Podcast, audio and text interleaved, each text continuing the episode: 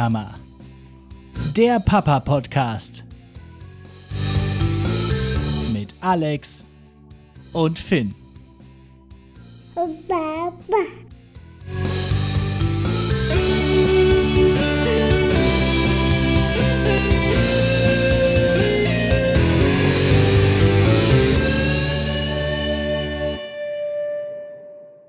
Jo, und damit herzlich willkommen zu Nicht die Mama, dem Papa-Podcast. Ich bin Alex und seit 416 Tagen Vater von Finn.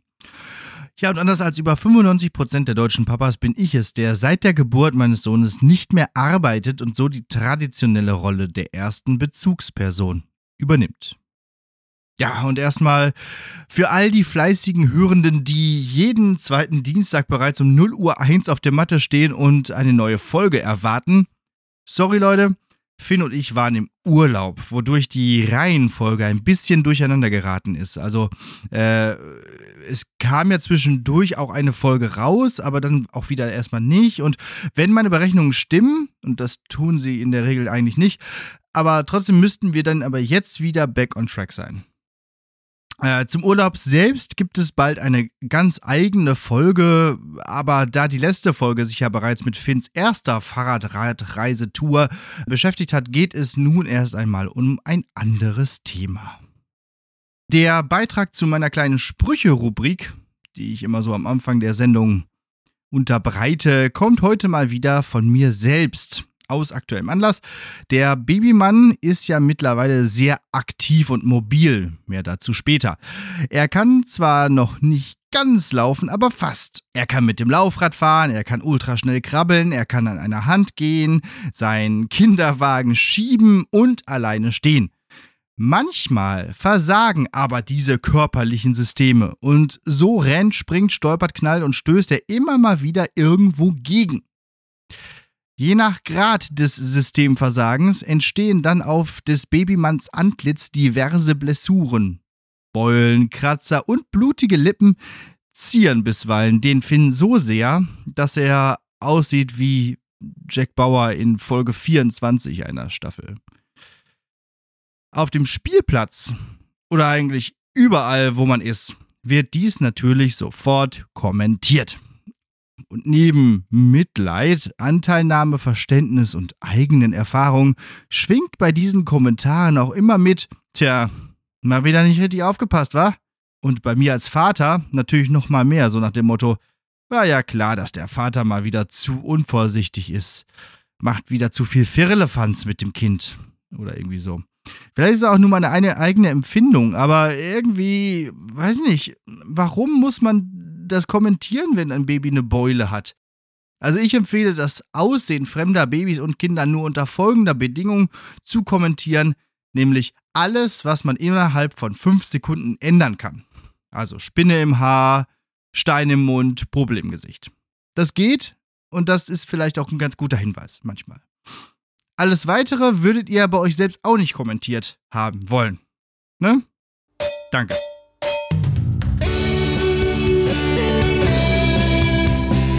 Hochbegabt.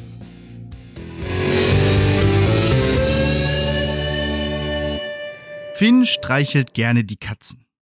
Richtig Spaß dran. Manchmal kriegt er dann, zumindest von einer der beiden, auch schon mal einen mit der Kralle, was das ledierte Bild vom gerade nochmal verstärkt.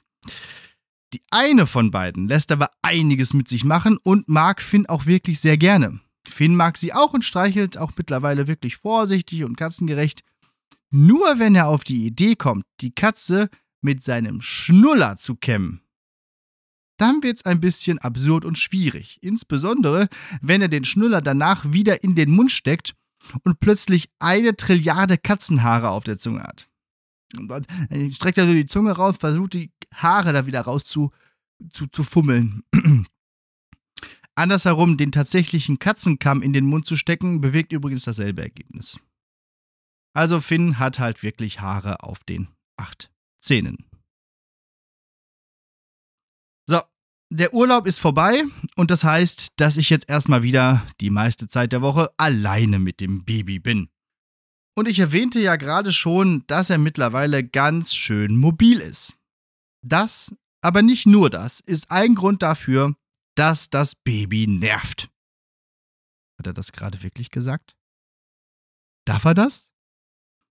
Ich darf das. Und ich sag's auch nochmal, das Baby nervt. Manchmal kann er nichts dafür, weil er nun mal einfach ein dummes Baby ist, aber oft genug macht er das auch mit voller Absicht, der kleine Schelm. Also fangen wir mal an. Vielleicht liegt's am Sommer und an der Helligkeit, aber der Junge wacht morgens spätestens um 6 Uhr auf. Gerne auch mal um 5.30 Uhr. Das heißt, wenn er um 19 Uhr ins Bett geht, ist er 13 Stunden wach und schläft 11 Stunden. Meiner Meinung nach könnte man das auch einfach umdrehen. Das wäre so viel entspannter. Also einfach nur diese beiden Kennziffern umdrehen. Später ins Bett bringen bringt übrigens auch nichts. Dann wird er genauso früh wach und man hat weniger vom Abend. Denn das ist ja die Zeit, wo ich mal so ein bisschen ausspannen kann. Diese vier Stunden nach dem ins Bett bringen, zwischen 19 und 23 Uhr. Und selber später schlafen gehen, traue ich mich oft nicht, weil ich ja auch ab und zu mal sechs Stunden Schlaf kriegen will. Man könnte ja auch einfach um 19 Uhr direkt selber mit dem Baby ins Bett gehen. Aber dann hat man halt diese Revenge Bedtime Procrastination, dass man auf jeden Fall in dieser Zeit so viel wie möglich noch machen will. Anstatt einfach nur zu schlafen.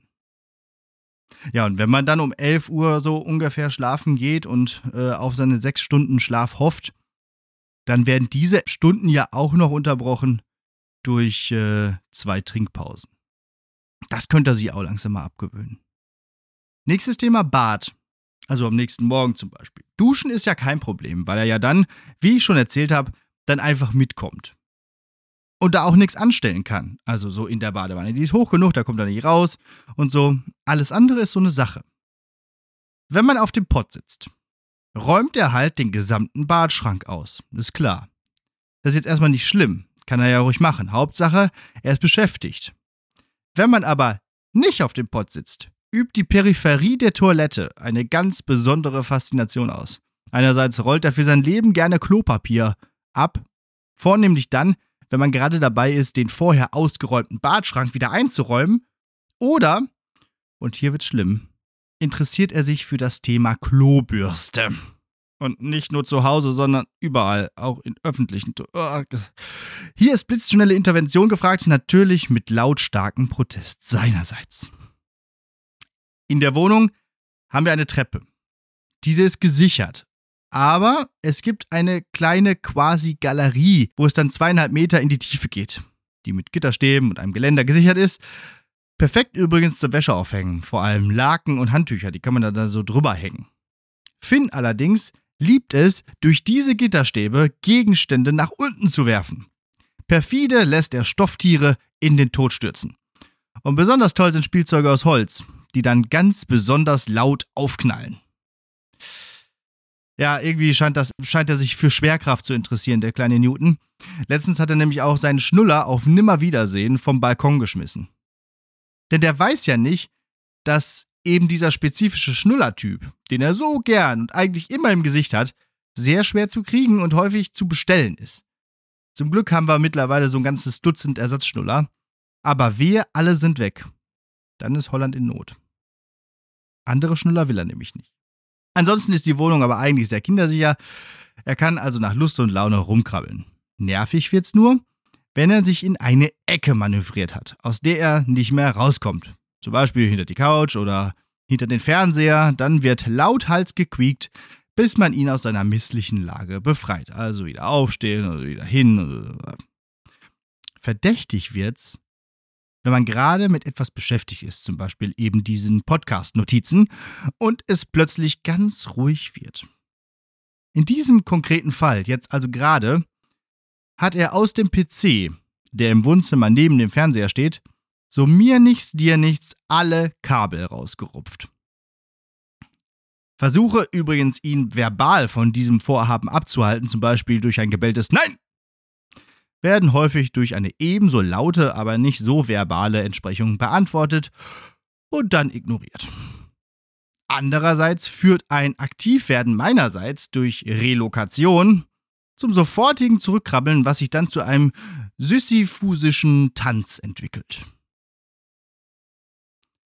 Und das gleiche gilt natürlich auch für Schränke. Ach, Schränke. Ich habe es ja lange Zeit vermieden, solche Schrankverschlusspinöppel zu kaufen, die andere Eltern immer haben, damit ihre Kinder nicht an die Schränke gehen. Und ich wollte die nicht haben, weil ich die so hässlich finde. Aber ich glaube, es ist bald soweit und ich kaufe auch welche. Meine Güte. Es ist ja nicht so, dass er nicht genug zu spielen hätte. Ne? Also Spielzeug ist ja da. Und auch das Bücherregal kann er ja nach Lust und Laune ausrödeln. Aber das reicht natürlich nicht. Zuletzt hat er in der Küche Interesse an dem Vorratsschrank entwickelt, in dem sich äh, unter anderem auch die Backzutaten befinden. Und natürlich musste er in seiner Zerstörungswut, Schrägstrich Tollpatschigkeit, auch gleich was zerdeppern. Naja, danach roch's zumindest kurz in der Küche angenehm nach Zitronenkuchenaroma. Raute, Raute minus, Raute minus, Raute Ö, Raute, Raute plus Ö, plus Ö plus Ö, plus plus. oh, sorry. Das war Finn, der einmal kurz über die Tastatur gehuscht ist. Denn das kommt ja noch dazu. Dann lässt er ihn an die Schränke, weil er denkt, naja, dann ist er ja immerhin beschäftigt. Und ich kann mal ein bisschen hier was am Laptop tippen. Pustekuchen. Dann kommt er nämlich und klappt den Laptop zu oder hämmert eben wahllos auf den Tasten rum. Oder ist das gar nicht wahllos gewesen? Vielleicht hat Finn ja einen geheimen Code eingegeben die Koordinaten des Bernsteinzimmers, die Formel für den Fluxkompensator oder vielleicht auch die Antwort auf alles.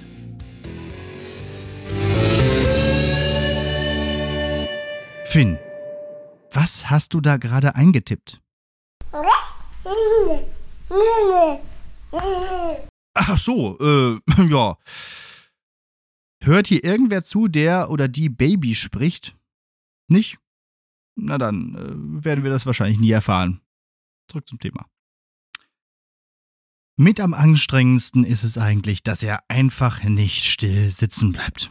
Also nie. Man kann ihn nicht einfach mal auf die Couch setzen und er bleibt einfach mal ruhig sitzen. Diese Energie, wo kommt diese Energie eigentlich her? Ich meine, äh, also von mir hat er das nicht. Also ich sitze auch gerne mal ruhig auf der Couch. Nee, stattdessen krabbelt er rum, hüpft rum, äh, macht dies und das äh, und klettert natürlich. Klettert überall hoch. Diesen neuen Skill hat er jetzt irgendwie gerade letztens freigeschaltet und das nutzt er jetzt auch aus. Natürlich auch ohne Rücksicht auf Verluste seiner eigenen körperlichen Unversehrtheit. Ist ja klar. Und auch auf dem Arm hält er einfach keine Minute mal still. Man kann ihn nicht einfach mal hochnehmen und so ein bisschen irgendwie mit ihm rumgehen oder so. Er will sofort wieder runter, runter, runter. Und äh, das macht es natürlich auch irgendwo ein bisschen nervig. Und dann bleibt eigentlich nur noch eins, wenn es wirklich gar nicht mehr geht, dann muss er halt was zu essen bekommen.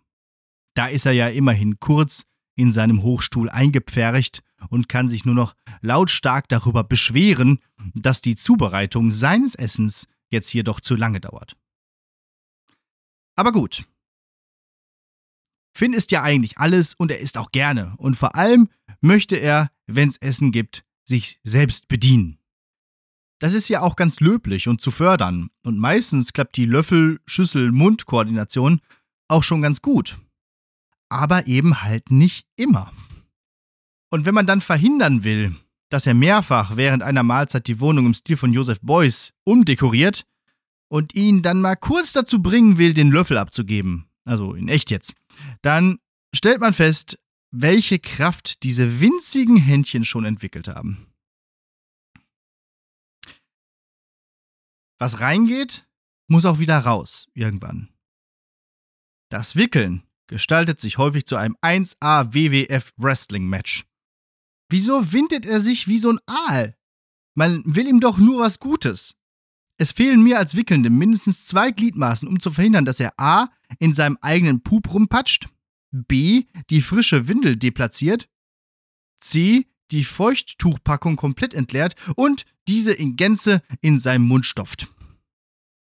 Und wenn man dann zum 15. Mal die Verschlusslasche der neuen Windel anpackt und wieder verliert, weil er sich wieder ruckartig in irgendeine falsche Richtung bewegt, braucht man schon eine Engelsgeduld. So, jetzt haben wir Mittag gegessen, jetzt äh, haben wir auch eine neue Windel und jetzt wird eigentlich geschlafen. Das ist zumindest neuerdings der Plan, weil Finn ja bald in die Kita kommt und das dort auch so gehandhabt wird. Deshalb habe ich mir vorgenommen, den Babymann jetzt mal auf diesen Mittagsschlafrhythmus einzustellen. Normalerweise hat er sonst immer seinen Vormittagsschlaf von 9 bis 10 eingelegt. Jetzt bedeutet das, den bereits um 6 aufgestandenen Babymann bis 11, halb 12 wach zu halten, dann zu füttern und dann schlafen zu legen.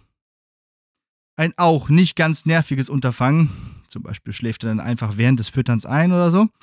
Aber gut, da kann er jetzt nichts für. Klappt aber mittlerweile schon ganz gut, ihn darauf eingestellt zu haben. Nachmittags, so gegen drei, ist man dann draußen unterwegs. Und dann entwickelt er natürlich wieder Hunger. Überhaupt. Hat er einen so unbändigen Appetit. Liegt vielleicht auch daran, dass er jetzt kurz davor ist, laufen zu lernen und noch die letztlichen äh, Wachstumsreserven mobilisieren muss, um das endlich zu schaffen. Aber er schafft gut und gerne eine ganze Packung Himbeeren alleine einfach so wegzuputzen. Und es ist nun wirklich nicht so, dass er, wenn er Hunger hat, dann nicht auch was bekommt. Aber wenn dann jemand auf dem Spielplatz die Keksbüchse der Pandora öffnet, dann gibt es für den Finnerich kein Halt mehr. Bettelnd wie die Ziege aus dem Tischlein deck dich, als ob es nie was gegeben hätte, bietet er sich dann den fremden Leuten an, um etwas von ihren Leckereien zu erhalten.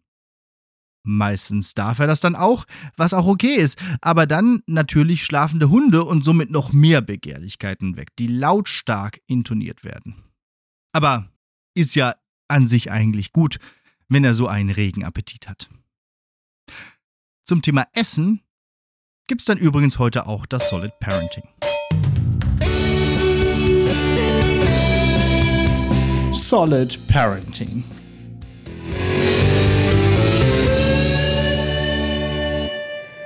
Und wo wir heute so ein bisschen im Brand-Modus sind, gibt's heute eine Geschichte, wo wirklich alles schiefgelaufen ist. Ist schon ein paar Monate her, aber folgendes hat sich zugetragen mit Baby in der Küche. Baby krabbelt auf dem Boden rum. Vor dem Herd. Keine gute Idee, weil könnte ja Wasser überkochen und aufs Baby tropfen. Baby also hochgehoben. In dem Moment kocht das Wasser wirklich über, weil man das Baby hochgehoben hat. Also mit Baby auf dem Arm versucht, die Überschwemmung wegzumachen und den Herd runterzustellen. Dabei Zucker umgestoßen und zwar keinen kleinen Streuer, sondern die ganze Packung. Dann lieber mit dem Baby aus der Küche rausgegangen. Essen kocht sich ja schließlich von alleine. Baby währenddessen am Schreien ohne Ende. Hört einfach nicht auf. Auch den Schnuller will er nicht, was schon verdächtig ist. Dann mal den Mund kontrolliert. Da hatte er ein ungekochtes Rosenkohlblatt vom Boden aufgelesen und in den Mund gesteckt, das er nun weder runterbekam noch ausspucken konnte. Baby vom Rosenkohlblatt befreit. Nun war auch wieder Platz für den Schnuller.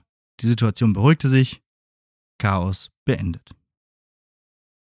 Ja, und apropos Chaos beendet, in dieser Folge habe ich jetzt mal ein bisschen über den Babymann geschimpft. Muss auch mal sein. Das Baby nervt halt schon ganz schön manchmal und man kann dann ja auch nicht einfach weggehen oder so.